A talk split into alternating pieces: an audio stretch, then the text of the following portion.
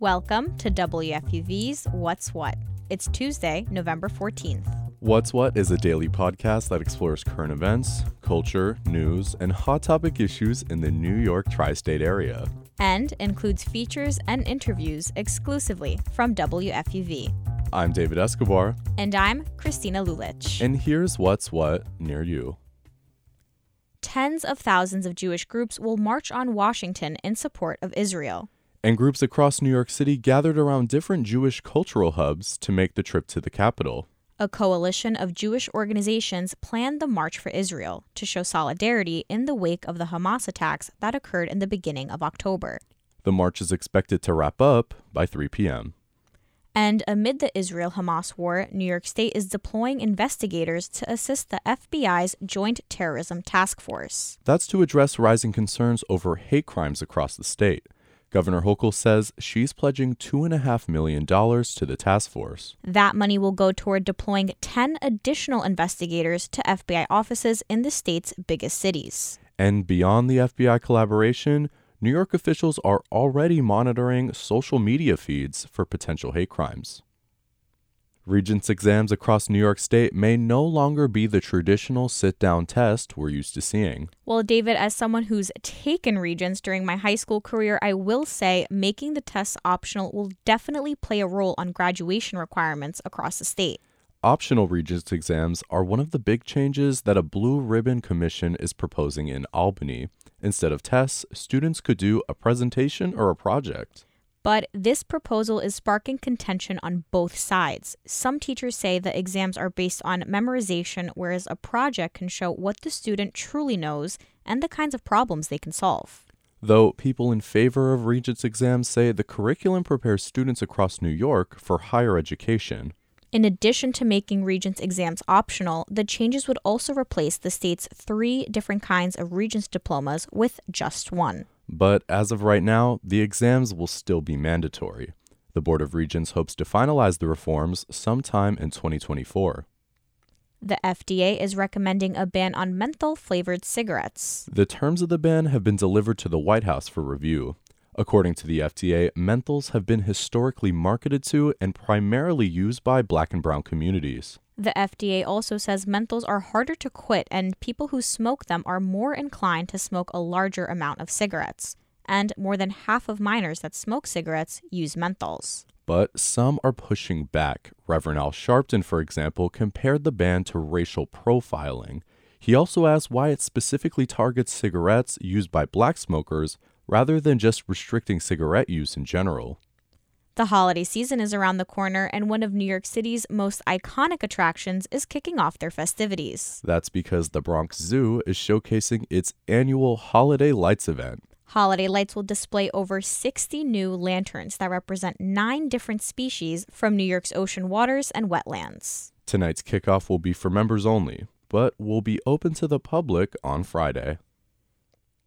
And on this day in 1991, one of the most controversial music videos ever made its debut on network TV.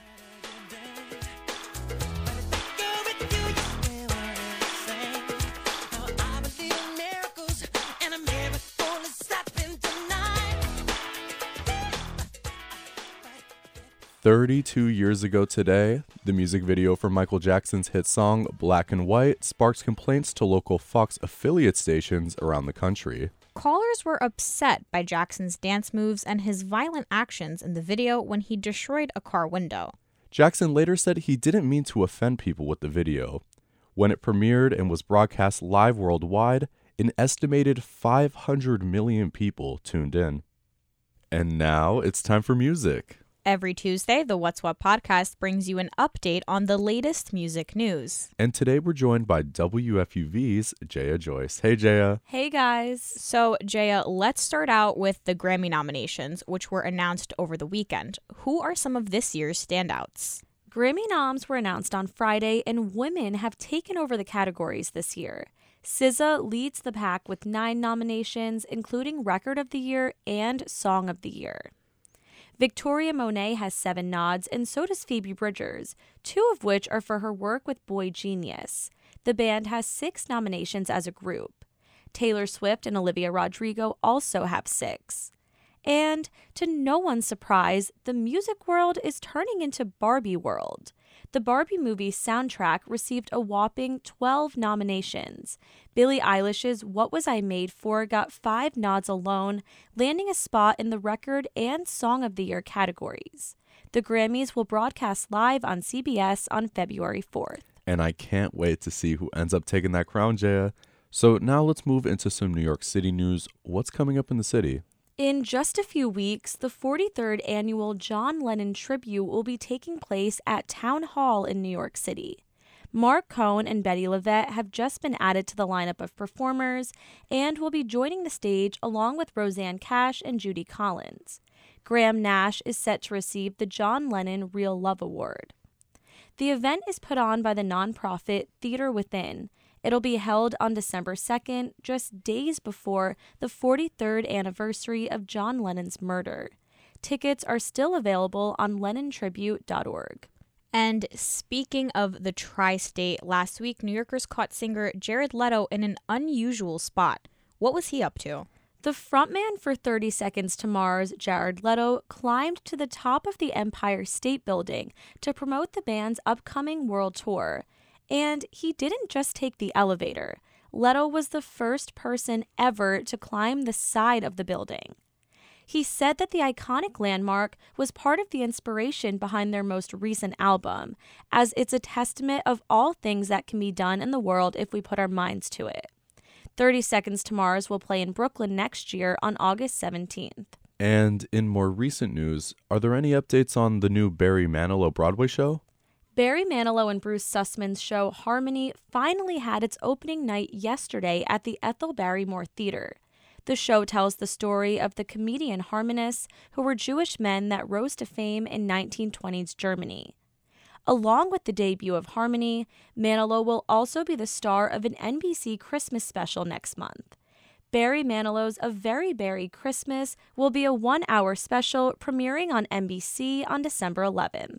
And Jaya, there are some other artists who are embracing the holiday spirit. What's Taylor Swift got up her sleeve? Well, to no one's surprise, Taylor Swift is ringing in the season with a surprise for her fans. Just yesterday, she unveiled new holiday merch on her website. The spread includes ornaments, pajamas, sweatshirts, and more. And I can't wait to grab a couple of those for the Swifties in my life. Jaya Joyce is a reporter at WFUV News who covers all things music. Jaya, thanks so much for coming on the show. Thank you so much for having me.